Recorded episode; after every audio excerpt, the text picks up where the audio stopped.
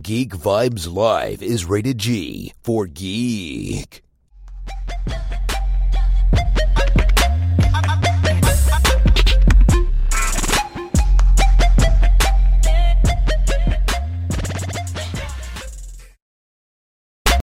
Mm-hmm.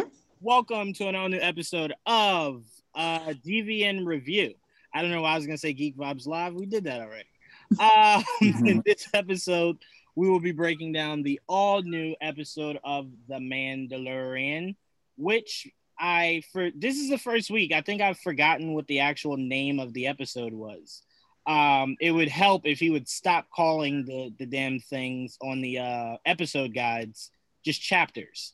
Um, Wait, wait, wait, I'm pulling up Disney Plus right now. Let's look up. Let's look it up. I'm like, that would legit help me so much, Jon Favreau. Just like when you go to Disney Plus, um, like it just shows me chapter 13, 14, 15, and I'm like, Yeah. It takes a while for the names to pop up for some reason. Oh yeah, where does it pop up? I'm like looking, and it literally just says chapter 15. you have to click on the episode to see the name of the damn episode. And it's so frustrating. Um, but wait, Tia, didn't you just um didn't you just write the, the review on it? Isn't it in the uh, the article? I literally just called it chapter 15. It's called The Believer. The believer. Okay, good. Thank you. Um, believe- All right, I, I was legit looking at your article. I was like, "Oh no, uh, Jon Favreau must have wrote this." It just says chapter fifteen. um, the believer, and it was a very, very, very um, great title for what they did with this episode. Mhm. Um, I'm gonna kick it to you, Tia, to to start us off. Um, first, I want to say huge shouts out to Bill Burr. Um, never in my 27 years have I seen someone speak so ill about something, and yet come into the fold of it and literally give one of the best performances. Um, it's just it doesn't really happen.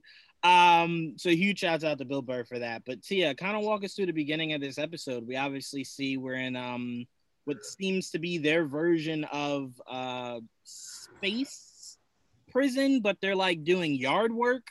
Um, and you know, we Yeah.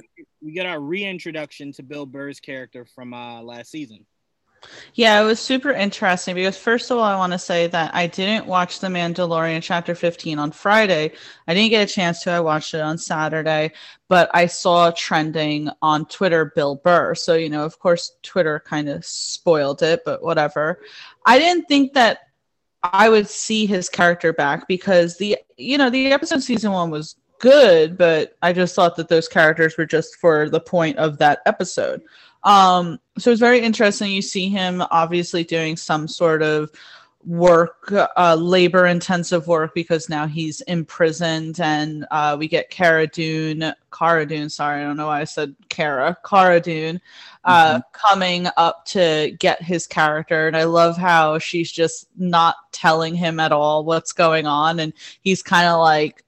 I don't know. There's just something the way he talks. It's so not Mandalorian esque. You know, everyone everyone in the show is very smooth talking. They're so cool and everything. And then he comes in, he's just like, "Hey, what the fuck is going on here?" But um, it's so great.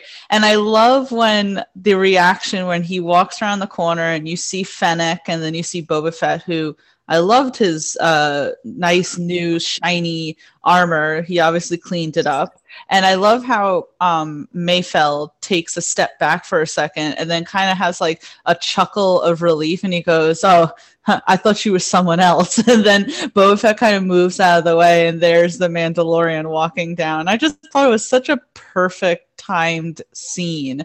Um, so I really enjoyed the beginning of this episode. It just kind of automatically um, hit the ground running.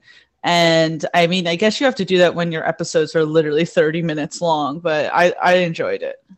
Yeah, they Jon Favreau does something that um you don't see too often, which is he seemingly kind of caters a lot of these episodes where these characters pop up to what these individual actors do well. Um, so obviously you get Bill Burr on here, who's not the most physically imposing kind of guy. So what do you do? You just make it humorous. That's what he is. He's a comedian. You you kind of set the tone to where it fits him, to where you're kind of making him extremely comfortable. Um, and it was just funny listening to him on um he was on this podcast and he was kind of saying a friend of his um knew Jon Favreau and he was like, Hey, well, like, you know, Jon's working on like the Star Wars project and like he, you know, he would like to talk to you about it. And he's like, I don't fucking want to do no Star Wars.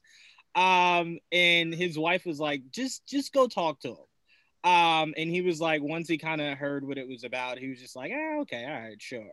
Um, and he was saying how he felt just so weird, like watching all these guys on set like freak out about like you know the, the geeking out about uh you know Star Wars and he's just standing there trying his best not to laugh at them. Like like I just love Bill Burr because at the end of the day he's always him. Like he's not sugarcoating anything. He was just kind of like it was so weird standing here trying my best not to make fun of these nerds. And it's like you can't call you can't say that to these guys so he's like he's just standing there looking down trying his best not to laugh well and that's the thing is that he does like stand stand out in the show. He, I thought he did even in the first season, but not necessarily in a bad way. It's right. it's um, a unique experience how much he stands out. That kind of is a very welcomed aspect of any episode that he's in. Um, and we'll get into it obviously later in the episode. But I think what he brought to this episode was very uns like it was very surprising considering he's such a comedian and the level of emotion his character brings. And I think it was just very needed having this character who just stands out so much, who really does feel as if he doesn't belong in this world. But then now I think we feel as if Mayfeld is a part of the Mandalorian world. Right, but I mean, it, it goes to what I've always what, what I've told you for a while now, too, which is um, some of the best method actors, and I'm not for anyone listening saying Bill Burr is a method actor, but um, some of your best dramatic actors are comedians. Um, mm-hmm. To do comedy, you have to go to real dark places. Um, so it's just easier to kind of translate that into shows, movies. Now, that's not everybody. Uh, but you know, a, a, lot of these guys that thrive in it, it's because they're able to kind of take themselves to those places. So um, Bill Burr is just another one of those guys. I mean, it's like Joel. I'll go to you. It's like when we heard uh, Kristen Wiig was going to be Cheetah. It was just like, yeah, you had so many people you could pick. But again, uh, with Kristen Wiig is the same thing with Robert Pattinson. If you had seen any of her movies outside of obviously um, Bridesmaids, you would know she can act like really well. Um, it was just the idea of like that was just such a weird choice. But again, another one of those comedic actors that can kind of dive into it when they need to. But um, we obviously, as Tia said, we obviously get the shock of him running into uh, Mando yet again. Um, but kind of walk me through, Joel, um, them going through the plan. And, and once they get to the planet, um, and I wanted you to touch on this, Joel, because I couldn't stop laughing. Where mm. it's like, all right, well, clearly we're gonna have to disguise ourselves, and it's like, well, I can't go, and it's like, well. I damn sure can't go, and then he looks at Fett, and Fett's like, nah, I definitely pop up on there, yeah. um, which I thought was a double entendre. Like that meant two things to me, but I- will let you go into it before I uh, I give my thoughts. Well, yeah, it was funny because like everybody had an excuse that they couldn't take off their mask, and the one guy that never takes off his mask is like kind of stuck going and you know having to do the dirty work. And look, he did it. You know, he didn't mind doing it. Uh, he he put his foot forward, even though he tried. He literally asked everyone before he he got there. uh, but yeah, the, especially the part with Fett was the, is the fact that you know his face has been everywhere for you know years. He is literally just another clone. I mean, at the end of the day, he's just a clone. He's just an advanced clone that you know aged normally, as compared to the others that were aged quickly. Um, so yeah, those faces were everywhere for years. So I can't imagine that they're not all over that damn board. Um, and you, of course, and, and in detail because the fact that so many clones, so many different types of clones. It's all the same face, but they all are very different. You know, right. if you watch Clone Wars, you see how different all, all these clones can be.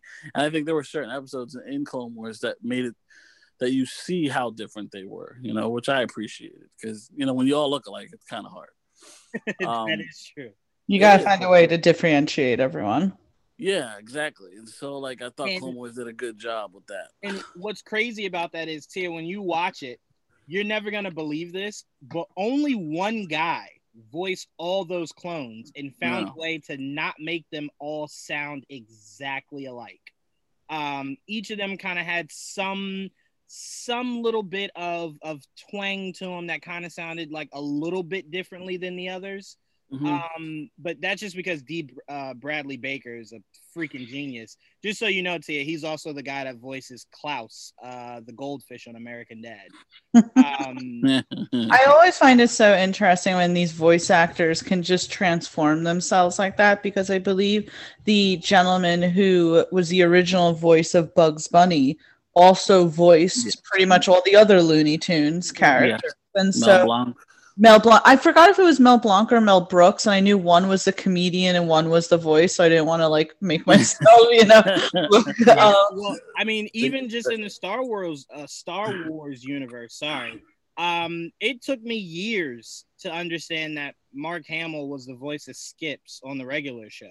Like, I'm like, hmm. and then once you kind of like listen to Mark Hamill now, you're kind of like, oh, I I guess I can I, I can kind of get that. Um, but these guys transform themselves in amazing ways. But Mhm. yeah, I mean, you made a great point, Joel, and I'm glad you hit on it. That's why I didn't want to step on your toes. I wanted you to go first. Um, he was right. He's he has the face of all the clones that were legit, the clone troopers Yeah. Clone Wars. So it's like his face could pop up for Rex, for Cody, for Fives. Like it could pop up for all of them. So the system would probably go insane going, who the Yeah. is this guy? So it's, Exactly. those are problems we just don't need to have. But it also speaks to how badass um, Mando's team is. That it's like, no, people will know me. like they'll, they'll see me and, and know who I am. Um, so I thought that was great. But um, I'll let you go a little bit more, Joel. Um, we get to uh, obviously we see him, you know, decide to suck it up. Uh, you know, Yeah. switches out into the trooper's clothing. Um, yeah. now, what I want you to speak on, Joel, before I go to Tia, is it really this was great, great, great, and uh, I want to give a huge shout out to Rick, who not only directed the episode but he wrote this episode. Um, I want to give props to him because it stood out to me when you see Mando fighting on top of the the um the the transport. Um, he goes to block a shot and then realizes he doesn't have Beskar on.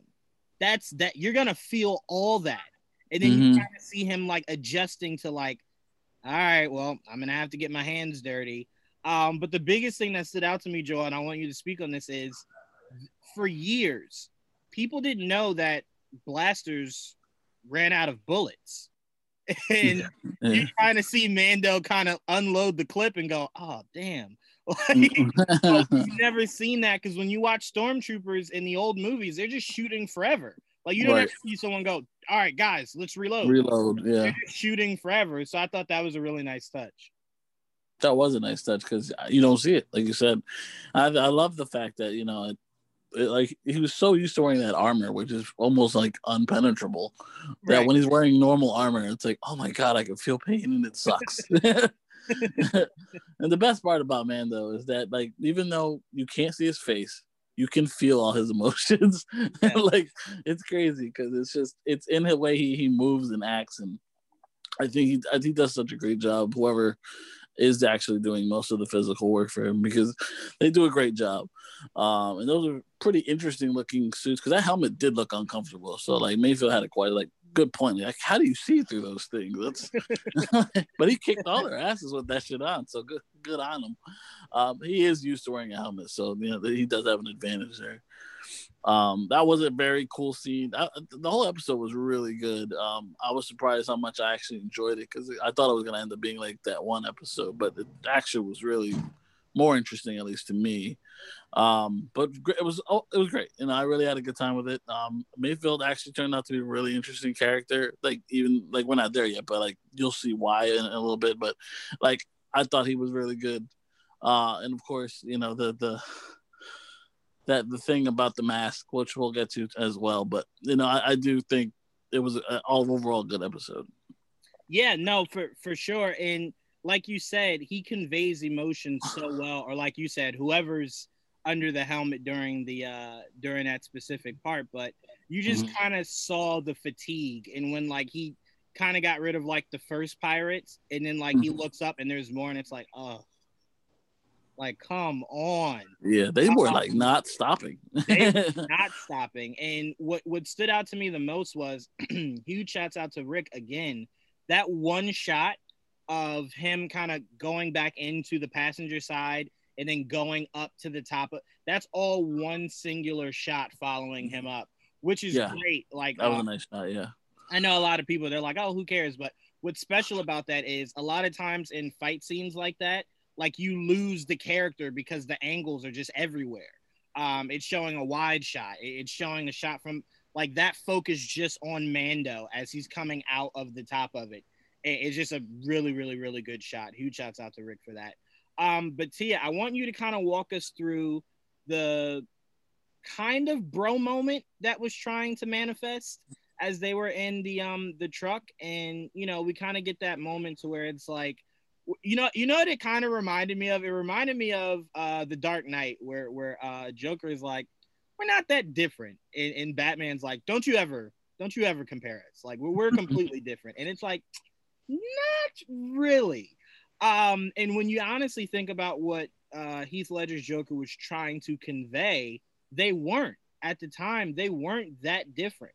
Um essentially he was trying to say you handle things by violence i handle things by violence uh you just claim that yours is for justice um so it was the idea of like no we're we're kind of the same thing um and you know we kind of got that moment with with mando well he didn't really say much in that scene No, Um, not at all. it was it was the ultimate ignoring um it was it like- really was. say it again, Joe? I said it really was. He ignored the shit out of him the whole trip. he truly did. But Tia, kind of speak to the bro moment he was trying to have um, by talking to Mando, um, kind of about the the ideals of the two of them. Well, see, that scene, um, to me at least, felt less like a bro moment and more like a just a real moment, right? Because the things that he was Mayfeld was saying was just so true, right? He's a lower level guy, right? And he had to fight to survive. And he's saying that you are looking at me because I was part of the Imperial, right? But, you know, I had to fight. You know, the people up top, the generals and everything, they're the ones that are calling the shots. But, like, I had to do this. You know, it didn't, I wasn't thinking about the good or bad. I was thinking about what I could do in order to survive. And just because I, you know, maybe wore a little patch on my armor doesn't mean that I was this person you think I am. Like I have morals too. I do things to make sure that I can sleep properly at night. And I feel that I mean, you can say that for a lot of you know low level soldiers in different wars across time you know they didn't have the choice sometimes to decide to fight and i thought that that was really a telling moment i i loved it like it was so emotional to me um and I also loved him bringing up the thing about Mando's armor, right? Because he's like, Why are you so uncomfortable? He's like, Your helmet's on. He was like, So what is it? You can't show your face, you can't take off, you know, your Mhm. certain sort of hel- armor. He's like, What is it? He was like, You know, you're making up the rules as you go too, just like I am, but you're judging me because you feel somehow that your beliefs are above mine and that you're mightier than I. Well, I mean, uh, Mayfeld was essentially uh, conveying to us exactly what Finn did in um, Force Awakens. Mhm. I didn't, I didn't have a choice. Uh, Right. Like I didn't wake up one day and go, man, it'd be really cool to be part of the First Order. Um, I think a lot of people forget because uh, maybe I won't say forget. I think a lot of people don't know because I think the movies didn't do a good job conveying this. But there was uh, there was a time, maybe about five to ten years after Order sixty six, which was uh, Darth Sidious enacting the clones to turn on the the Jedi that they stopped making clones. They completely uh, stopped making clones. They shut it down, and they just started going to planets and just recruiting people, uh, willingly or not, to be their stormtroopers. So a lot of people think like, oh, it's just like you know clones that they turn into stormtroopers. No, not at all. They stopped doing clones completely. Um, it just started bringing on regular people, whether you Well, whether you came from the background or not, you were going to be a stormtrooper. So it's the idea of I didn't ask for this. Like I just do what I got to do to make it each day. Well, I'll give you an example, right? That I was thinking of. Remember in The Defenders, right? When Danny Rand is going after that one kid, and Luke Cage is like, he's just a low level kid, like from the streets, just trying to like make money. And also, you have these big like crime lords that are moving in and pretty much are like, no, you're going to do what I tell you to do um to me that's what it felt like you know so i think that combined with what you just pointed out makes a very like i think it was kind of the morality check maybe for someone like mando who like i love mando but i feel a few times in this season he's tried to act as if he knows best when it's kind of clear that he doesn't he did it with bo-katan with the armor um, he tried to do that with Boba Fett with the armor, and then he tried to do it with Mayfeld right now. And each time they're like, you need to kind of understand perception outside your own. Well, Mando does not understand, and it's clear. And I said this when we did the Bo Katan episode. Um, he does not know the history of the Mandalorians outside his specific clan. Um, and that's very obvious with the idea of how he perceived Jedi um, not even knowing um, a good portion of his Mandalorians came together, whether it was to side with um, the dark side or to side with the Jedi to save Mandalore. Um, so I mean, his the Mandalorians have had to put a lot of their their beliefs to the side just to survive. I mean, Joel, you know this watching Rebels. Um, we've seen Bo Katan stress I got to do what I got to do for Mandalore to survive. Um, and it's very often she was doing stuff she did not want to do. Um, I mean, essentially, she, well, I, I don't want to spoil it for you, Tia, but essentially, she's the reason why a huge death in her in her story arc happened. Um, her her greed, her greed for power, her greed for restoring Mandalore. Um, so the Mandalorians sometimes do allow their pride to kind of oversee what's right or what's wrong. Yeah. Um, Yeah. Definitely, So- definitely pride. right, hundred percent pride. Well, we know pride purely with Pre Vizsla. That was all pride.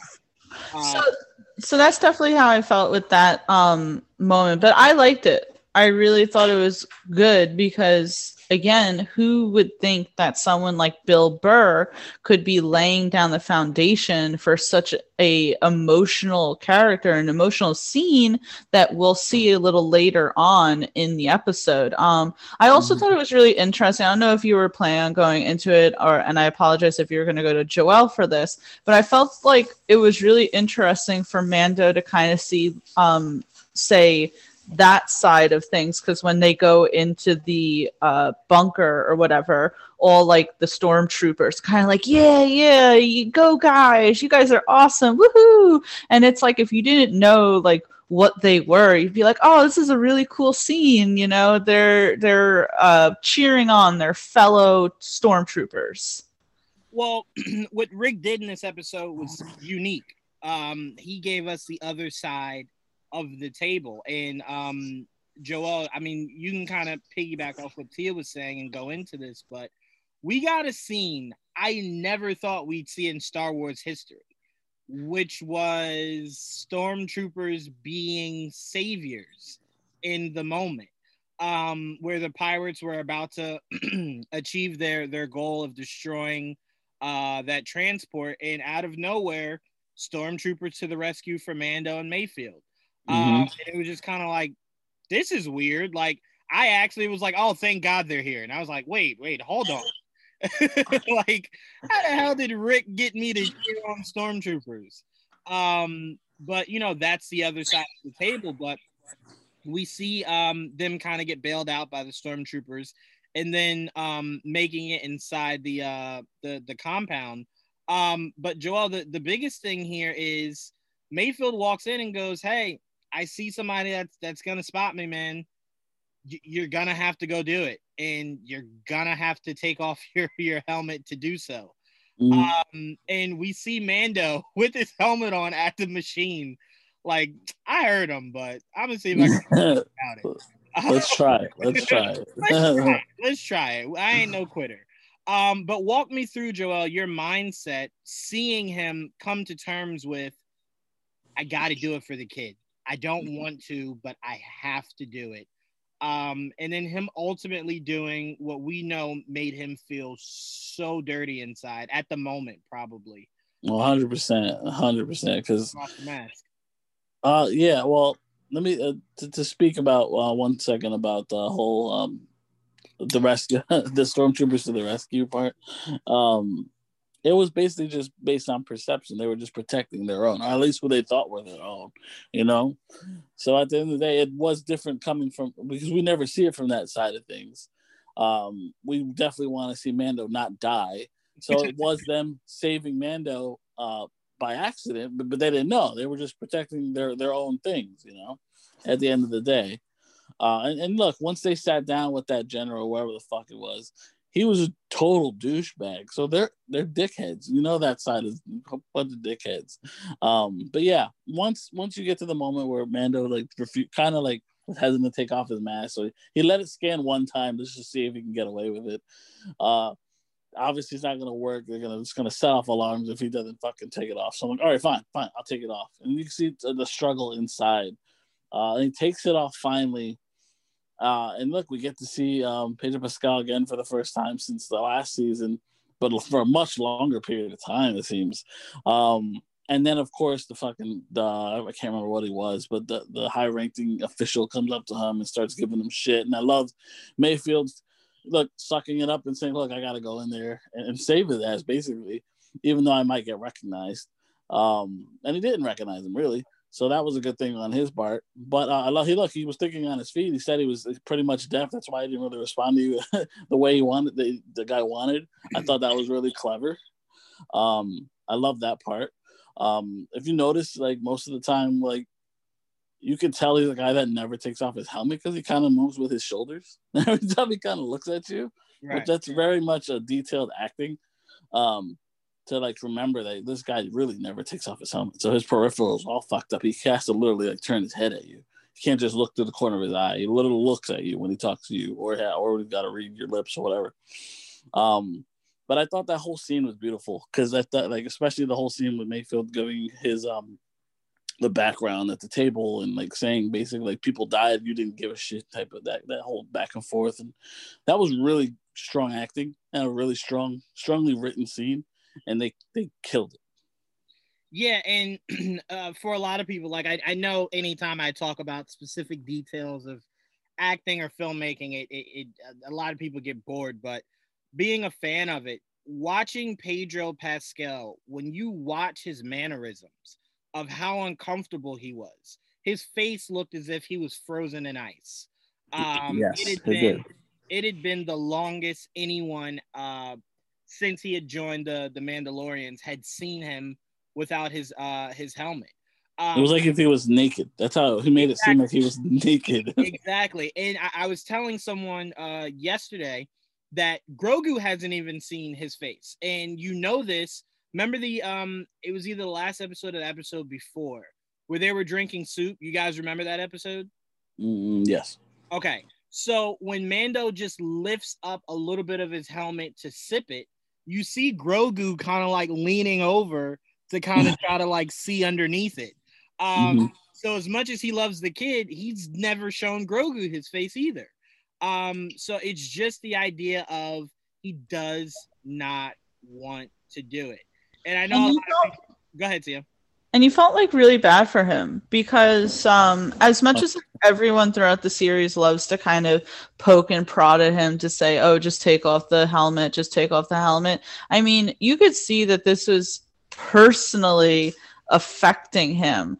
Um, and he's a grown man, right? But he's he still has this like uh, I don't know, almost like not childlike innocence, but certainly this really just hurt his beliefs. And he as joel just said it was like he was naked but i wanted to just uh, also add my thoughts on this scene Yeah, because I thought, absolutely. it was, I thought it was probably the best scene in the episode one of the best scenes in the season.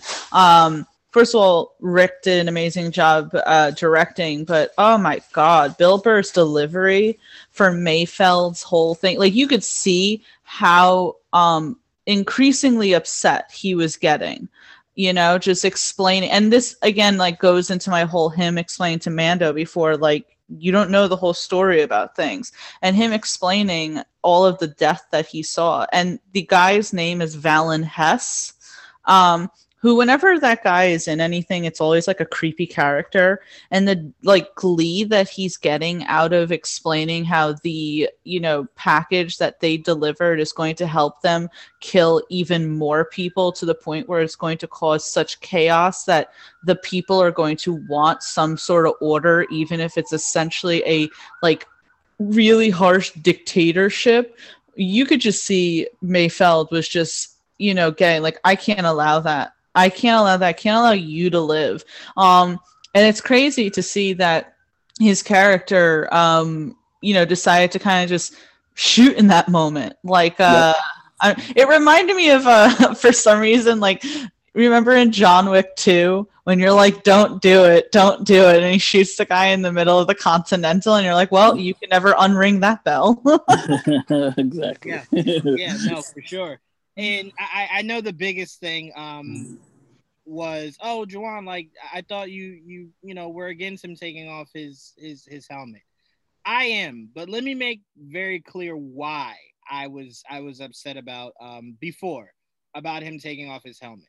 Um my introduction to the Mandalorians were Mandalorians taking off their helmets. Um so when it was made a big deal that he was not going to um i then started looking up like different different creeds of the mandalorians that believed you do not show your face. And i got really excited about the idea of dang how do you get pedro pascal to buy into doing this and never showing his face? And then when you hear him talk about like how excited he is to do it you're kind of just like oh okay he's he's buying into it. Um, and then the first time they did it, I'm like, you could have done that scene and not shown us the robot seeing him. And then just over time, it just it stopped bothering me. But I just wanted to make this clear, Tia. I will never accept uh um Pablo Schreiber as Master Chief. I just want to you, you say that and then at the end of the first season there's going to be some reason as to why master chief has to take his helmet off and it's going to make sense and it's going to be like you know but that was a beautiful scene. That makes sense and we're all going to be like we accept this.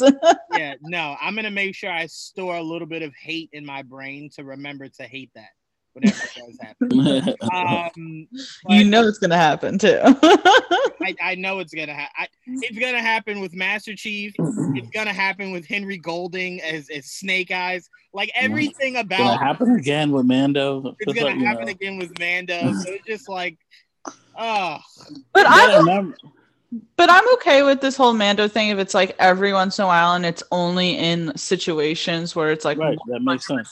Yeah, uh, like not Mando constantly. Okay, so now like you know after this he's constantly going to be not wearing it. It's like he's gonna wear it. Like you saw the like how quickly he yanked that thing back on as soon as, um, which also was another such a great fucking delivered line where Mayfeld was like, "I never saw your face," like respecting his like not only respecting his decision to take off the helmet but respecting his religion essentially it was just so good like oh my god bill burr who knew you were that good of like a serious actor well, honestly, um, I did the Pete Davidson movie.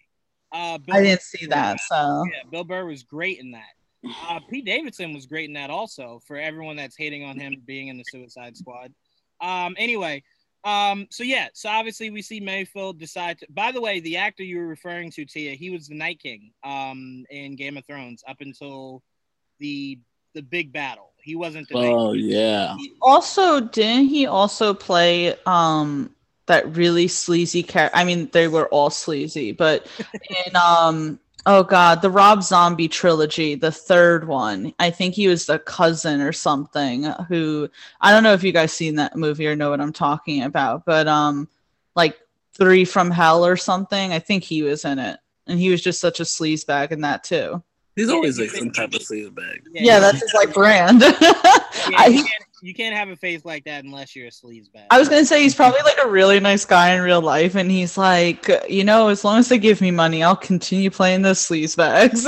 yeah, no, he probably gets scripts and goes, "Is there any particular reason, agent, why you keep giving me villain roles?" And he's like, "I don't know, man. They keep looking at your face and saying like you're a villain, so I don't know what you want me to do." I don't see the good in him. I don't see like, like either either you want to make money, you don't want to make money, and he's I like, mean, it's fuck, I want to make money. simple as Wow. that, bro. Um, but all right, so we obviously. wait. see- oh, sorry. yeah, go ahead. No, no, I just realized that's also the same guy that was Joe Chill. Yeah. in Batman Begins. That's Yeah. why I'm like, I know that face. Uh-huh. Batman Begins. it's a familiar face. Yeah, it is. He's been a prominent villain in a lot of what we enjoy. Um, True. That's very true. Um, all right, so we see Mayfeld and um, Mando head out head out of the the facility, trying their best to escape. Uh, while they're getting some cover fire, we uh we obviously see them get picked up by uh by Boba on the roof. Um, and huge shouts out to Rick. Rick loves callbacks.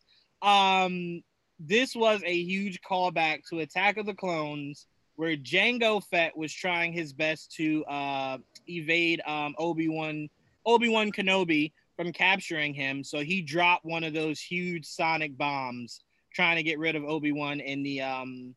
It's called a something field. I can't remember what the field is that he was chasing Obi Wan. Uh, Obi Wan was chasing him in, but I love the visual of that bomb. The bomb going silent once it's released, and then once it explodes, making that huge sound. Um, I loved it. I loved it. We got to get more of Boba Fett. Um, he does an amazing job. Like I'm glad Jon Favreau and Dave Filoni uh, dug him up uh, from that Sarlacc pit, so we can get more of probably. And then and they got his new armor all nice and dandy. I don't know what Yeah. they did, but he refurbished the shit out of that. I um I keep saying I really really really hope that um I mean I don't know how the armor is gonna feel uh seeing uh another type of Mandalorian. Um but I would love it if the the Armorer is still alive which you know let's assume she is. Creates a new armor for Boba Fett. Um he deserves it. He and I'm not saying the color scheme or anything needs to change but give him some some Beskar. Give him some you know uh spruce him up like you did Mando. Um but obviously we um we we see them escape. Uh now the hilarious part that i was just like all right now now we got comedian bill burr here uh is obviously when uh the job's done they got the location of of moff gideon and mando's just kind of like man it's so weird how how he died back there. And he's like wait huh? It's like it's like, wait, are, y- are y'all letting me go? And Mando just kind of gives him the head nod, like, go get out of here, man. Like, come on, you're ruining a good moment. Um, and we kind of see him like, oh, okay, all right, goodbye then. Um, it was it was a great redemption story. Star Wars does redemptions probably better than any other franchise that I've ever known. Um, outside of maybe anime, anime loves a good redemption story.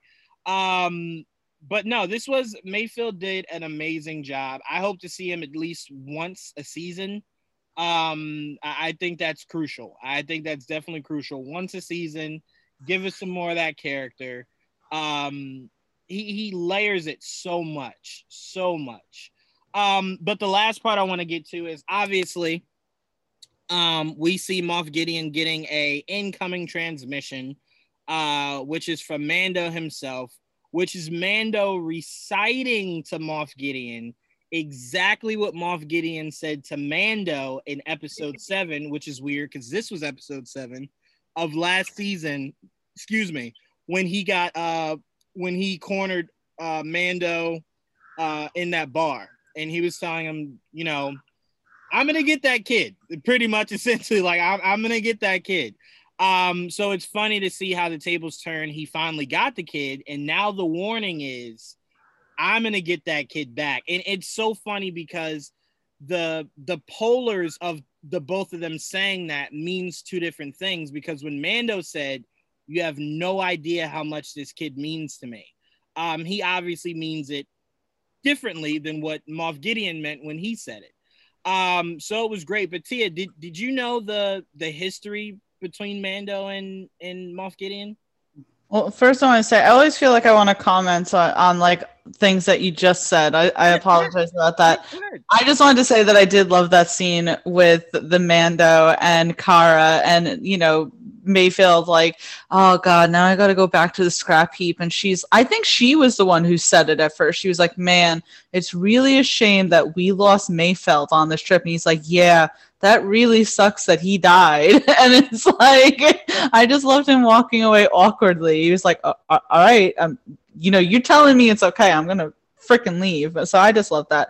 But additionally, I love the end of that because I thought that the episode was going to end with the Mayfeld thing. And then all of a sudden we see Moff Gideon, who I'm just telling you, like, he is such an intimidating force. It, it's so cool seeing him every time.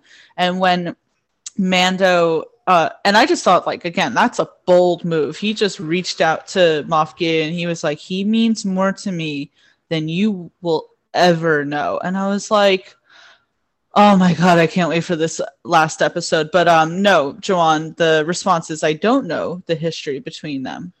Okay, so there were there were three different time periods where the Mandalorians were essentially meant to be wiped out completely. Um first one was the Great War that they were talking about. The second one was uh Joel, you know this this season that we got this year of Star Wars the Clone Wars um, where Darth Maul essentially was leading on uh, the destruction and the downfall of the Mandalorians. But what people don't know is there was another one right around the time where um, Vader was, it was really coming out like, oh, like this guy Vader, he's just terrifying. Um, and the Empire kind of went out and was trying to establish their order.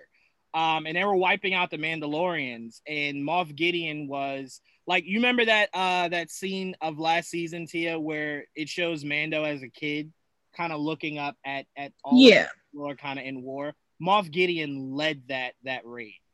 Um, he was the leader of that specific raid to wipe out the Mandalorians. Um, mm-hmm. so Mando knows exactly who he is. Um, and his hate runs pretty deep already for Moff Gideon. Uh, taking Grogu only like furthers that hate that he has for him. Um, but again, this is this is um, you know, kind of the exaggeration of the hate the Mandalorians already have for the Empire, but specifically that core uh, really hates Moff Gideon.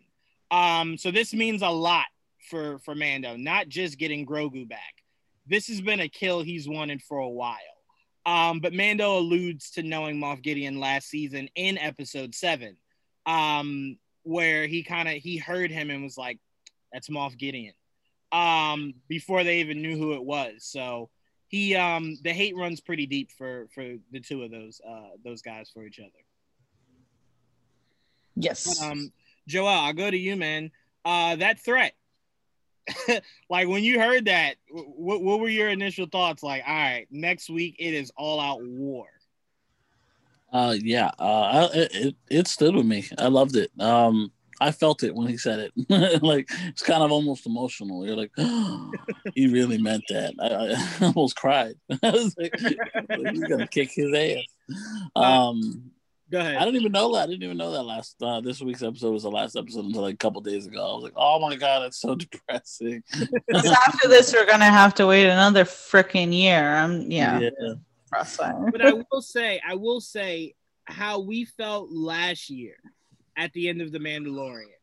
Time kind of did go by relatively quick to get us to this this new season because we were just inside for an entire year. to, be fair, to be fair, next year we will have more shows in the course of a year than we've ever had before. Um, like to be fair, this show came back quicker than most shows. hundred percent. And the fact that they're bringing it back at the end of next year when they could easily have said, "Oh no, it'll be out in 2022." Yeah. Um, but this year, think about it like this, Tia. We'll be so distracted with the the Falcons and Winter Soldiers, the Lokis, um, the the Miss uh the Miss Marvels, like all these shows that are coming out next year. Uh, The Boys, another season of The Boys. By the time everything's done, we're gonna be like, oh, we're ready to break down the Mandalorian again.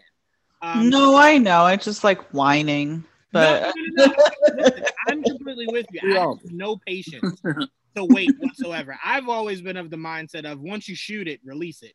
Um, like each episode you shoot and finish, release it as you go. just release it. Uh, just it doesn't even have to be finished. Um, I mean, not for nothing. That's what they've they were doing with cable TV. You think they filmed, you know, twenty something episode seasons, you know, and then released it? No, they I were filming say- every week and then putting it out. I will say that drove me crazy about the CW when it would just take random breaks, and it's like, Oh, I know. taking the break for? And it's like, oh, dude, we didn't finish filming. I'm like, what the hell? like, what do you mean? It's like, yeah, we got a lot more filming to do, so we had to take this uh this winter break. Um, but yeah, so I'm really excited for the implications of this going forward. Uh, someone said that Mando's threat to Moff Gideon has now replaced Liam Neeson's Taken threat. Like that threat no more is is is terrifying. It's now Mando's threat that like has replaced it now. And I'm like, I thought about it. And I'm like, I I went back and watched and watched Taken, and I'm like, I don't get scared anymore when I hear Liam Neeson say that. I got really nervous when Mando said that. Well, it's also the affliction of Mando's voice when he says it, because I think he also kind of mimicked the way Moff Gideon said it. Actually, yeah, you know, very cold, just- very cold. Yeah. He didn't just say like, "Oh, he means more to me than you'll ever know." He means more to me than like I'm obviously not going to fucking act it because I'm not an actor, but you know, just the way he said it was just so good. Yeah, he Mhm. made sure that you could feel how serious he was. Um, so I mean, I think I asked you guys this before, but um, I am really curious. Obviously, we're gonna get the Beskar spear versus the uh the dark saber. That's gonna be the big showdown between the two of them. As long Um, as he doesn't get his head crushed, we're good. yeah, Mhm. that- that's all that matters. Um, I'm gonna say this. This is what I hope they do. Um, in for the ending of the Mandalorian heading into next season. Uh, Tia, I, I know you're not that familiar with this, but the dark saber to have that means you are the head of Mandalore, uh, of all the Mandalorians, not just your specific creed, of all the Mandalorians. So it's very important that that specific weapon stays with the Mandalorians. Um, so I'm really curious of could we see after Mando defeats um, Moff Gideon that maybe he takes the dark saber to um to help rebuild Mandalore as their ruler. You know, obviously a little unwilling like he was with Grogu. He didn't originally want to take on Grogu.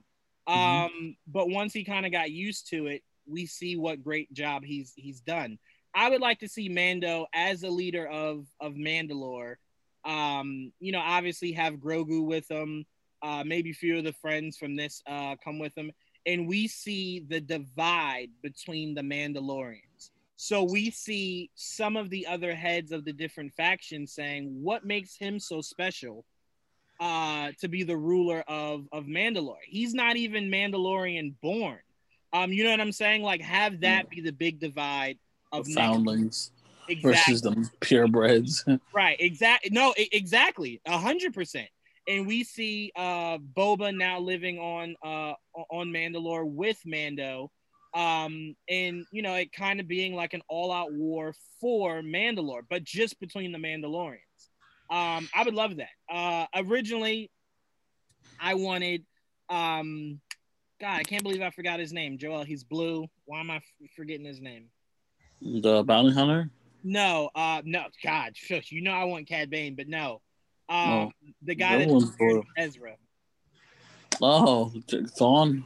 Thrawn. Right. So originally I wanted Thrawn to be the villain for next season, but essentially he will be Ahsoka's villain. I think we can all pretty much assume that.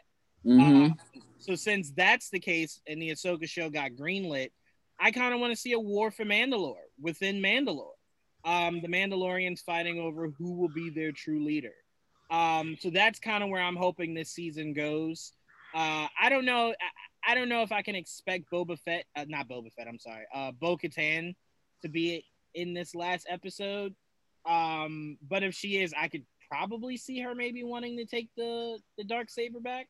Um, but ahead of this this season finale, Joel, what are you looking forward to the most, and what's kind of an expectation you have for this finale? I don't really have any or many because it's just so many possibilities. Um, I just want Grogu back. so as, long, as long as I get Grogu back with, with Mando, I'll be okay. Uh, I, I just want to be surprised. I love having you know surprises come and not seeing stuff come. That's great because it's rare these days. So as long as they surprise me with something I didn't see coming, I'll be very happy. Yeah, I mean, last season, that's what me and you freaked out about. Um, when we saw the dark saber cut out the the hole in the in the tie in the the tie fighter, it was like yeah, I was walking awesome. it was like no yeah. one saw that coming. Um, uh, so yeah, surprises in Star Wars are great because we know how hard it is to be surprised in Marvel or DC because so much comes out. Um, Star Wars is maybe the only property I could think of that you don't really have a lot. I mean, obviously, um, we'll, we'll get into this, but what we know about the Kenobi show um, kind of takes a little bit out of it. But um, yeah, I mean, with the Mandalorian, they've done a great job keeping it pretty hush hush. Um, Tia, I- will go to you. What are some of your expectations for this finale, and what are you looking forward to seeing the most? Um, I'm gonna kind of echo Joel and just say as long as Grogu gets back safely, then I'm perfectly fine with that. Um, I just want to see everyone team up, right? I'm super excited for Mando and Boba Fett, Fennec, uh, Cara Dune, freaking um, Oh my god, Carl Weathers' character. What the hell is his name? Yeah, I don't know. I was. I always forget. I always forget, but you know, Carl Weathers' character, and maybe even throw in a few from you know the Mandalorian's whole, you know, catalog of players. Like, just I love the idea of all these people. As soon as they hear that Grogu's in trouble, that they're like the little green guy yeah, no, we're going at it. Like every time these past few episodes, people would be like, no, I don't feel like helping. Sorry, I can't do that. As soon as Mando's like, the baby, the child is gone and taken, they're like, oh shit, hold my beer. Like, I'm going to fight. so, you know, I just love the idea that. Um, but I will say that if, um, if Moff Gideon is killed off, right, uh, next episode, I really want it to be Mando who does it alone. I don't want it to. I mean, I I won't mind, but I don't want it to be like someone else does it, or even like say a collaborative effort necessarily. I want a single battle between the two of them where he kills him or maybe even baby yoda then that would be okay if baby yoda like finally like uses his power and kills him but as long as like they're all right i'm all right i also want to see um oh god, I don't know how to pronounce his name, but remember Juwaan, the guy who plays Salim in American Gods? He pops yeah, up yeah. every once in a while. I don't know. I just like that actor. I'd like to see him pop up again next episode because he technically is the scientist. Yeah. So maybe like he pops up and maybe he like realizes that maybe he shouldn't do these things and, you know, walk away from it or something. That'd be cool. Well, if we see him, that means we get more about why Moff Gideon needs Grogu, which we mm-hmm. assume is for the cloning process. Which, if it is for a cloning process, we're assuming it's for the uh, the building of Snoke. Um, so I mean, there's a lot of questions there to be answered. I wasn't really thinking that, but yeah, that is a question I would kind of like to be answered. It was the whole purpose of you wanting Grogu since season one. So it's like, why? Like, tell us why you wanted him. So yeah. Much. Two seasons later, we deserve to know why. yeah, yeah, no, it'd be super. Dies like, don't have him die, and then someone takes over his place, and they're like, "I'm looking for Grogu now too." Why? Yeah. like, why do y'all keep looking for this one child? Yeah. Um. So yeah, that is an answer. Uh. So yes, Tia. Yes, I'm with you. Uh, Dr. Pershing. I assume we will see him again. Uh, yeah, it would just be cool.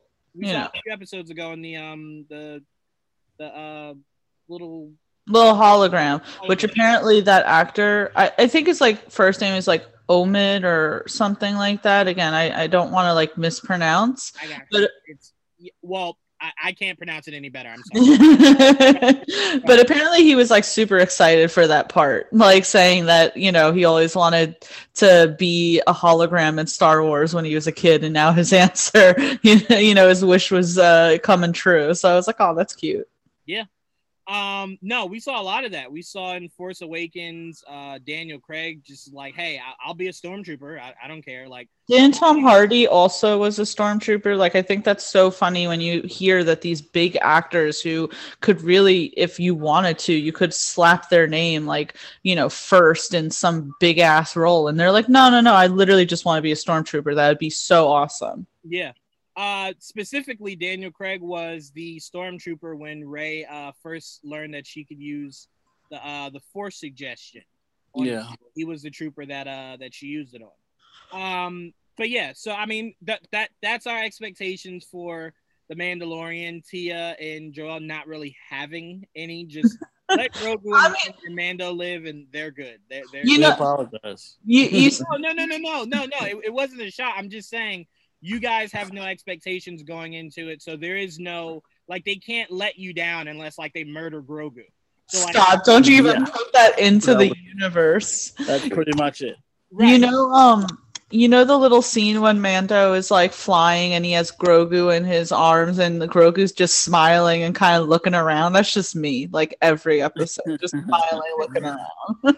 um no but you guys know how i like to slap expectations on things uh unrealistically and then get upset when i don't get it um so i had that you know i have to maintain that but um no so let's get into it before we uh we wrap this up we got some news from star wars from the investors day um we got some green lights on a few projects both movie and shows um Mhm. I will say I was pretty disappointed they didn't tell us anything more about Taika Waititi's project outside of it being a Taika Waititi project. um, I was really hoping we could get an Assassin's Guild um, with Taika that takes place around or before the Clone Wars because I want Taika Waititi to do Cad Bane so bad. Um, and if we get that, oh, my eyes will just burst right out of my skull. Um, but the biggest one for me was um, drawing a complete blank here, so I'm gonna go ahead and pass it. Um, uh, Joe, I'll start off with you, man. What were some of the biggest uh, confirmations to come out of um, the Investors Day from Kathleen Kennedy that stood out to you? I mean, a lot of things stood out to me. it was a, lot of it was a big day overall, but like the Star Wars, I think um the fact that we're gonna get two like live action shows that take place during the Mandalorian, like what who the hell are the Rangers of the New Republic? Like I really want to know who, what that made of, like comprised of. What does it mean? Like there's a lot of things there. Uh we got confirmation of an Ahsoka live action, like you said uh, earlier, that she, you know, Thrawn will more likely be the villain in that show. Um, and they all take place around Mandalorian time, so they may those are shows that may be able to cross over with Mando, and I wouldn't be surprised. We have some big crossover with all three shows in the future for like one big episode or a movie or something, you know. Uh, but by movie I mean like Disney Plus movie. Um, also, like we we got some more information on Andor. Like I'm curious about that. Um, uh, Obi Wan, of course, my, one of my one of my favorite characters um, in Star Wars is you know we've heard for a while he's gonna get his own show. We got greenlit like last year, and now we're hearing Hayden Christensen's coming back as Darth Vader. In what capacity? I have no idea, but I'm very curious to see how. Um, because him wearing the whole suit thing doesn't make much sense. Um, so I'm assuming maybe flashbacks or they have some type of like mental battles or some shit. But I don't know how him in the armor doesn't make too much sense to me. There's a um in the actual Vader comic, it was a nightmare of Vader's to where he kind of um felt regret for what he what he's done and kind of see it manifest itself into Anakin. So it's a Okay. legit battle between Anakin and Vader. Mhm. Um, and then you have That's cool. and then you have a dream scenario of um, another dream scenario from Vader where he's fighting Kenobi again, but Yeah. Vader on Mustafar, and this time Vader has the higher ground, and he cuts Obi Wan off, and he just stands there as Obi Wan burns to death. Um, so if they go that way, I mean, there's just scenarios they can go with it to where it's probably more likely to be a dream scenario, mainly Right. because and and if you know, I, I'm not one of those sticklers. If they change it, I could care less. It's not a big deal, but uh, we know specifically Obi Wan never left that planet. Um, so it's like we do know Vader has gone to that planet before, um, during the time of, of Luke being born. He went there to go. I think he killed Jabba. Um, so he's gone there before, uh, but he's never come in contact with Obi Wan. Kill Jabba. Uh, well, he killed a Hutt. I, I, I don't know. If Oh. I don't know. He I thought a Leia killed Jabba. I was Um, confused. but um, but yeah. So I mean, I, I'm saying it's more likely a dream scenario. Right, um, right. than than anything else. Unless again they change him leaving the planet. It'd be really cool if he's like, you know what, Ahsoka, do me a favor. Can you like stay here and watch over like Luke while I go seek out Vader? Like that'd be pretty dope. Um, but very unlikely. Um, right. I agree. but yeah, go ahead. I'll pass it back to you, Joel. No, I, I was agreeing. Like, I think it'll be some type of like force dream battle, Right. or something like in that vein, where we've seen before, where they have these crazy lucid dreams that seem real. Uh, so I would not be surprised if it's something like in that vein. Um, so that'd be cool. Um, what else? Um, did uh, let me see. I mean, I'm. Uh, we heard oh, this about the Lando series. I forgot they're doing a Lando series. They didn't give any information, so I don't know if like I'll only be excited about the Lando show if it's Donald. Um, if it's not Donald, I don't. I- didn't care Yeah, about. I didn't. Before They didn't mention anything about Donald, uh, but I, I don't know. Uh, maybe it is. I mean, it's possible. Well, like we can't do it with this dude. Um, honestly, I mean, they could, I guess, but it wouldn't. I don't know. it really I'm depends. just- I'm just saying, I, you know, obviously being really young watching the the originals, I didn't really care for Lando. My excitement for Lando only came once Donald was Lando. So I'm kind of like, continue that. If you're not continuing that, I, I don't really care about Lando Calrissian that much. Um, Right. Smuggler's War. so yeah, I'm like, I, I mean, he was a thief. I mean, uh, how much are you going to do with a thief? I mean, if you want to do something with a thief, I honestly prefer. You remember that smuggler, uh, Joel, that kind of wears goggles? I can't Yeah. remember his name. You you know who I'm talking about, right? yeah. I I want to show about that guy, not Lando. Like, like. So that, that, that's my thoughts with that. But yeah, go ahead. Yeah, I guess we'll see. Uh, we're getting uh, some type of Star Wars visions, or they're basically uh, anime like shorts using Star Wars characters. So I'm very curious about that. Um, and of course, we're we're you're finally getting a live action. Um, like it's called the Acolyte, where it takes place during the high. Yes, that's where all my chips are, Joel. Yes, talk about it. What's the what's the name of the age? The high high um. The High Republic. That's right. So I think I think it takes place toward the end of the High Republic.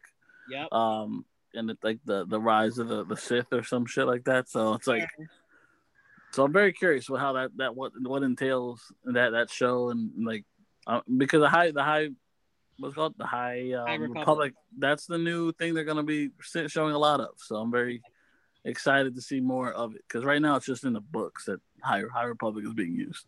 Mhm. So um I, being friends with you, Joel, made me a very visual person.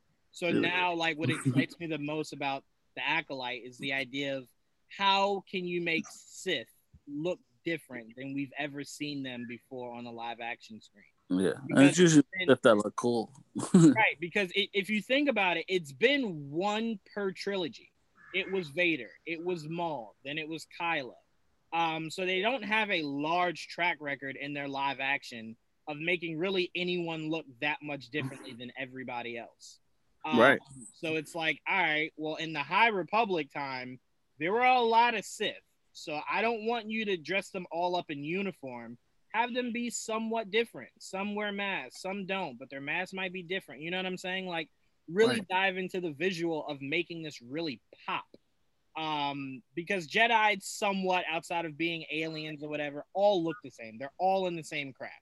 Yeah. Um, I don't Color. need my Sith to be in uniform. Right. Right, I get it. And like, and I want to learn more about the high, the High Republic, because like, I, I, I just don't know much about. I mean, it's a new, it's a new era, so it's like it's not a lot. There's not a lot there anyway, you know. Aside from the fact that we might see a younger Yoda, which sounds really cool.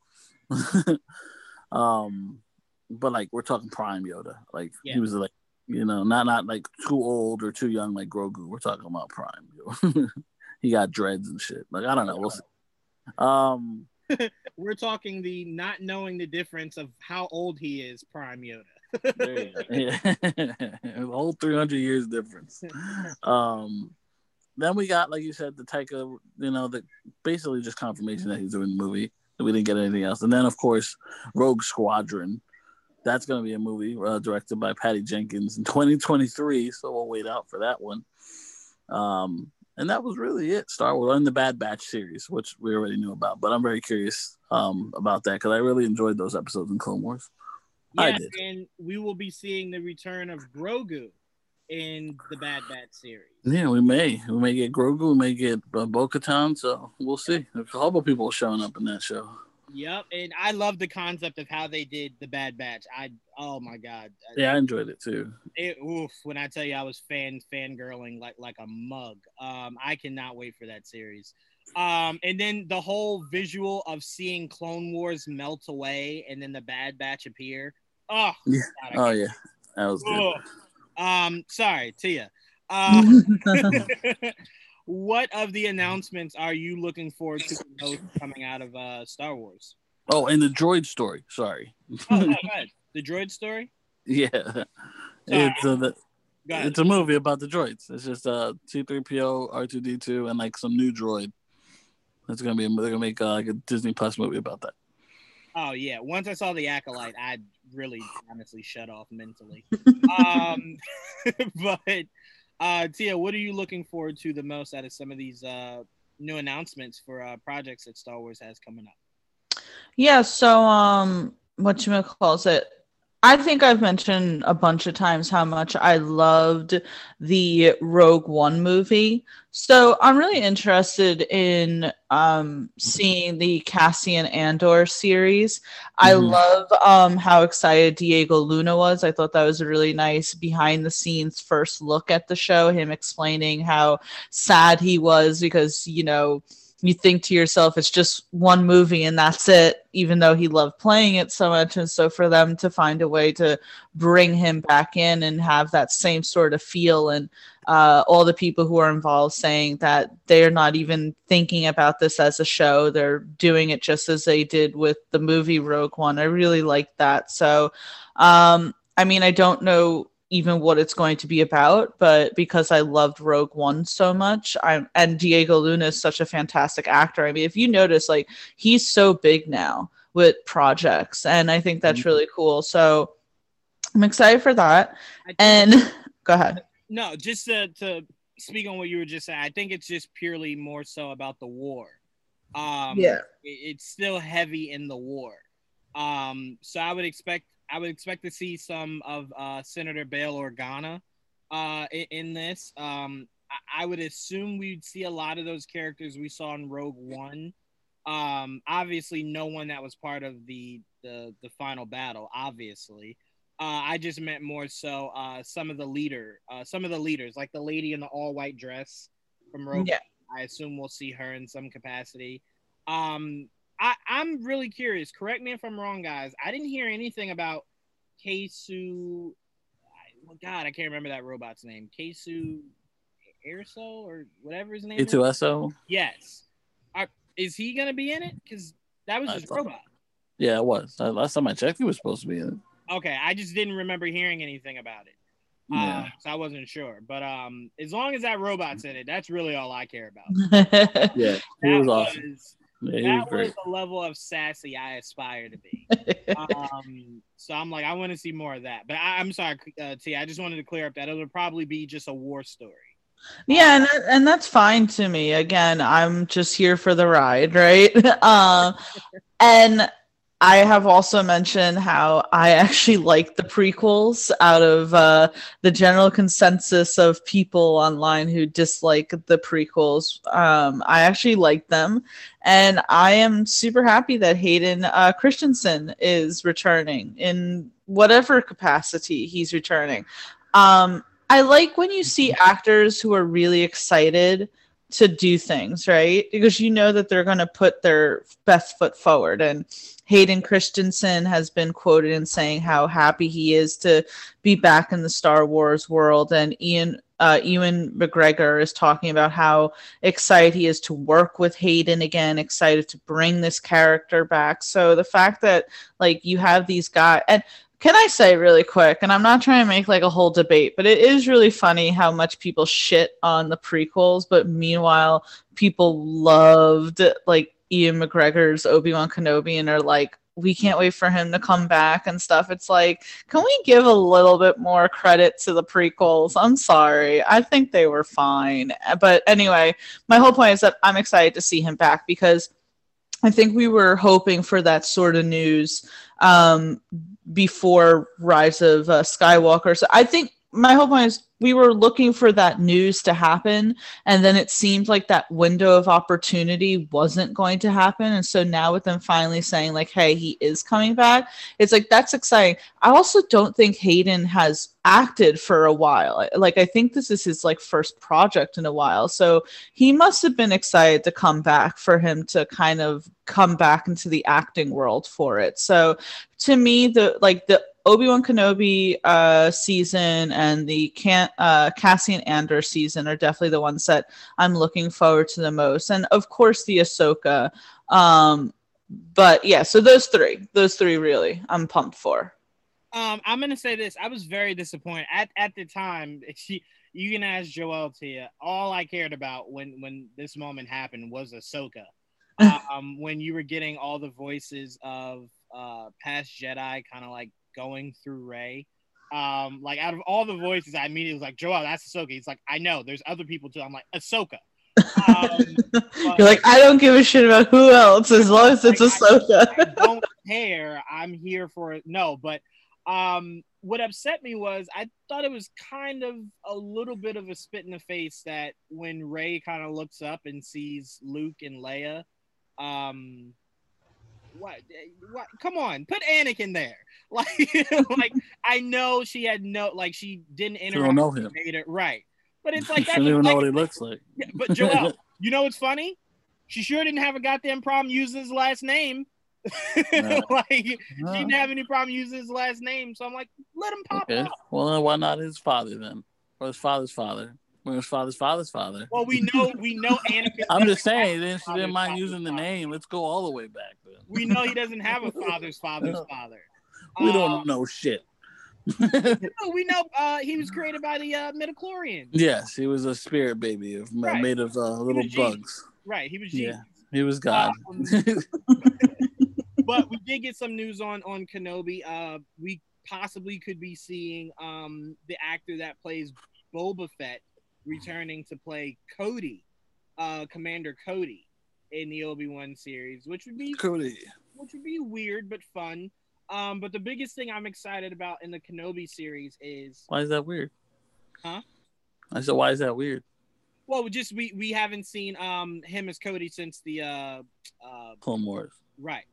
Right. Um, He's old now, yes. Right. That's what I'm saying. just playing an old like playing an old Boba is different because we barely got anything from Boba Fett. So it's like I'm waiting for old Rex to give me young Cody. God damn it. Well, he might be on double duty. He, who knows? Maybe he goes across the street and is old Rex for Ahsoka. It's good to be the face of all the clones. You come back. you get a lot of uh, calls. A lot of work. and Joel, the funniest thing would be remember around this time it wasn't just Rex; it was Wolffe, like picture if they're like, all right, hold on, we need you to be more than just Rex. like, um, the biggest thing that stood out to me in the Kenobi news is when the showrunner said, um, "This is a dark time for Jedi. Um, there are Jedi hunters." So I immediately assumed she she meant Inquisitors. Um, mm-hmm. So I, the idea of seeing Kenobi face off against Inquisitors is mind blowing. That'd be cool. Yeah. Because remember, live action wise, we've never seen what Kenobi was doing in this entire time frame uh, between Anakin dying and then uh, Luke growing up and Obi Wan kind of coming back in uh, into the framework. Right. Um, so that's why I said you have a lot of time to play with, to where you can do what you want. So I'm like, Obi Wan versus Inquisitors would be so dope. So that's where I, that's where my mind went when she said um, Jedi hunters, because I'm like, well, you don't mean troopers. so Right. I assume, especially if this is ten years after uh, Revenge of the Sith. Yeah, by that time, Vader definitely had Inquisitors. Um, so I'm just really excited for the visual of that. But yeah, Acolyte is why I'm here. Acolyte might be my only my only opportunity for Malgus. So I'm fingers crossed. Fingers crossed that maybe they decide to put him into that world. Um, but no, Star Wars is doing some really good things, and shame on those people that were suggesting that Star Wars go away for another decade and then come back. Um, there is. I think they meant. I think. I, I think what they probably meant was a theater sort of movies, right? It's- And Yeah. al- it's- and also and also the Skywalker, as they said, the Skywalker, you know, whole thing. to, we Yeah, need to saga. never go back to the Skywalker story like that. Well, I, I almost feel like that's what they meant because when they said that, they were already developing the Mandalorian. So they already were lying right off the bat. So I think maybe that's what they mean, where now it's like, okay, we have Disney Plus. Let's explore things besides the Skywalker saga. yeah, Mhm. you know, George Lucas. Hey, a world exists outside of Anakin.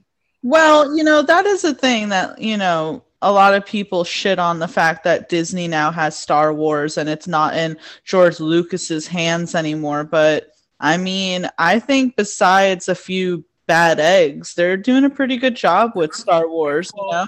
Here's my response to those those fanboys. I view George Lucas the same way I view Zack. Appreciate what you did for us, but your vision Oh, was a hundred percent cloudy. Like yeah. Did you know that George Lucas wanted to kill off Ahsoka? I just read that the other day. That apparently Dave Filoni revealed that um, George Lucas originally wanted to kill off Ahsoka during Order 66, which is why Dave Filoni was like, let's have it where Ahsoka kind of leaves the Order so that she isn't killed by Order 66." I'm gonna say this. I'm gonna say this for all the mm-hmm. fanboys out there. George Lucas wanted to kill Star Wars' most popular character today. The same way Zack Snyder was building a Justice League with the intent to murder Batman. So I just want people to remember that when they're like, oh, they're such great visionaries. They were trying to murder some of the most important characters of their respective arts. And it's like, no, no, it was time to move on from them. Um, so I- I'm glad Star Wars is in the hands that it's in. I keep telling people Kathleen Kennedy's doing an amazing job. If there was any advice I would give Kathleen, it would be for her to handle money and her to allow Dave Filoni to handle the Feigeism of Star Wars. Um, because she is an amazing businesswoman. She she found a way to, to take solo a Star Wars story and still generate income in it. That is very difficult to do, knowing all the craziness that happened around it. And it came out the same time as Spider Man and Deadpool 2. So I'm like, Kathleen Kennedy is not a problem for Star Wars.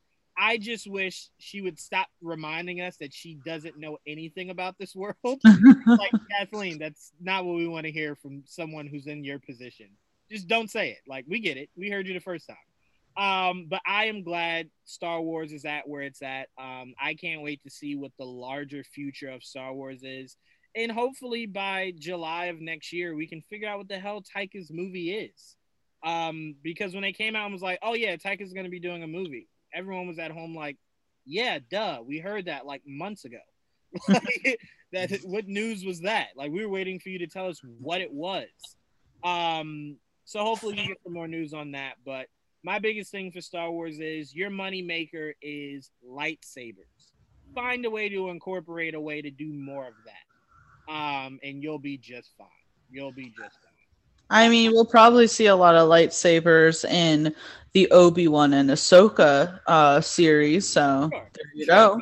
I'm saying that's that's whenever you're ready to do your next showcase of movies, Mhm. find a way to make sure that we get more than a little bit. And if you can, can you give us Jedi that have been Jedi for a long time? I'm really tired of this. Oh, I just became a Jedi yesterday, and you're watching me kind of learn through it. No, I'm I'm okay with people that are just you know well trained. Um, but all right, that's all I got. You guys got anything else you want to add? Um, oh, I had a funny thought, right? Because we always talk about how like they get these beautiful men to play these characters that wear helmets, and they always find a way to make sure the helmet is not on, like Robert Downey Jr., Pedro Pascal. You know, Pablo Schreiber. It's going to happen with Halo. So the fact that you bring Hayden Christensen back in, like you know, he's a good-looking guy. It's I, they're gonna find a way to make sure that you see his face, and he's not always in the Darth Vader. I mean, you have to because you couldn't tell it's him otherwise. Exactly. You know, if otherwise it'd be like, oh, it's what's the voice. point? Yeah. his face is completely burned, so it's like you still wouldn't really get the whole gist of it being him. Um, Yeah. so obviously, I mean, you could still do a version of it where it's him instead of the other guy that was in the mask. Right. Um, but They could, even um, They could like then, they could Billy Russo it from like Punisher hmm. season two. he's all burnt and shit. Has yeah, some no, scars. No, no some thank scars. you, Tia. I, I would actually like them to, you know, stick to what we call comic accuracy, just a little bit. but I'm just saying, like they'll probably do flashbacks and stuff of because again, you're bringing Hayden Christensen in. I'm I'm sure they're gonna show his face. Well, Right. to me, flashbacks are, are crucial because the biggest Yeah. thing I think we're forgetting is how much this has haunted Obi Wan. Um, he essentially failed, which, by the way, Joel, we never talk about this, but Hmm. there's not many great Jedi that have not failed their Padawan. Um, like that seems to be a reoccurring thing to where it's just like I failed. Masters. I all failed masters really suck. badly. Yeah, all masters are really bad. Um, and they do, and that's why Ahsoka was like, "No, no, I'm good. I don't need a Padawan to fail. I'm, I'm, I'm okay. I'm okay I'm good. Yeah. by myself." Um, but yeah, I mean, I would say Joel, maybe the only one I think we could say that we've seen live action or cartoon that's not failed, uh, seemingly so far is Kanan. Um, he trained Ezra to the best of his abilities, and as far as, Yeah. you know, Ezra Yeah. up to it. Yeah. As far as we know, that Ezra's okay, but and we don't know where. We got to see how Ezra's doing. But yeah. Right, right. um, but yeah, so to me, I, I kind of look at it and I kind of go, um, yeah, T- Tia, we'll get a lot of flashbacks because um, this is probably still haunting Obi Wan that he failed Anakin. So I mean, I could see a lot of shots of them, you know, him reminiscing them as friends, him having nightmares of Mustafar. Um, I, I could see a lot. I definitely could. But biggest thing, they said we could see a Vader throne. Um, so I'm looking forward to that. We got a tease of it in Rogue One. Uh, we saw his castle, but we never got to really see his throne. We saw his shower, uh, but we didn't really get to see his uh his um his throne. So I'm like, I kind of want to see that. Um, so I'm looking forward to it. I'm really excited for this. And um, Pablo Schreiber, where your where your uh Halo.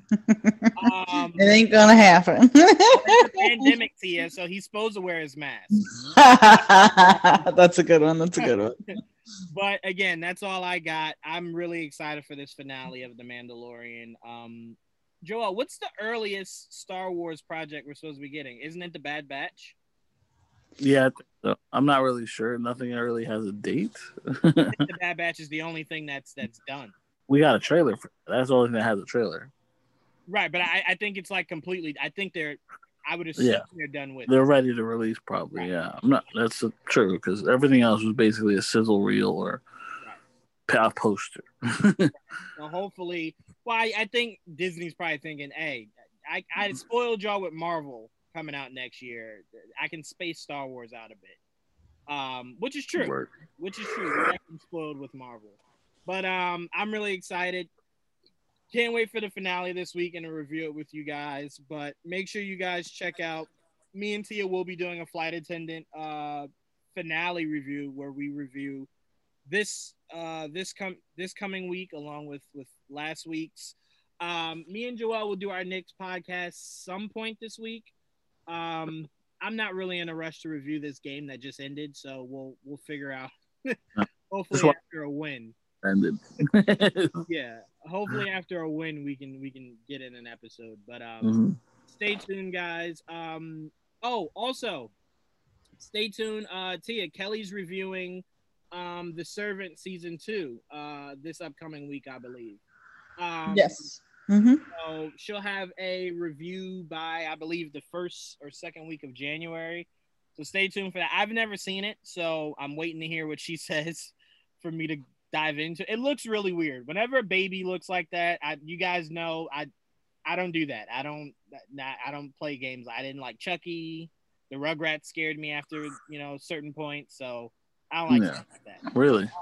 Yeah, yeah, I don't. I'm not a fan of stuff like that. Like how people fear clowns, I fear babies. So yeah, I don't know. Um, stay tuned for everything that we got coming you guys' way. It is a lot. Um, and until next time, guys, may the force be with you. and also with you. Oh.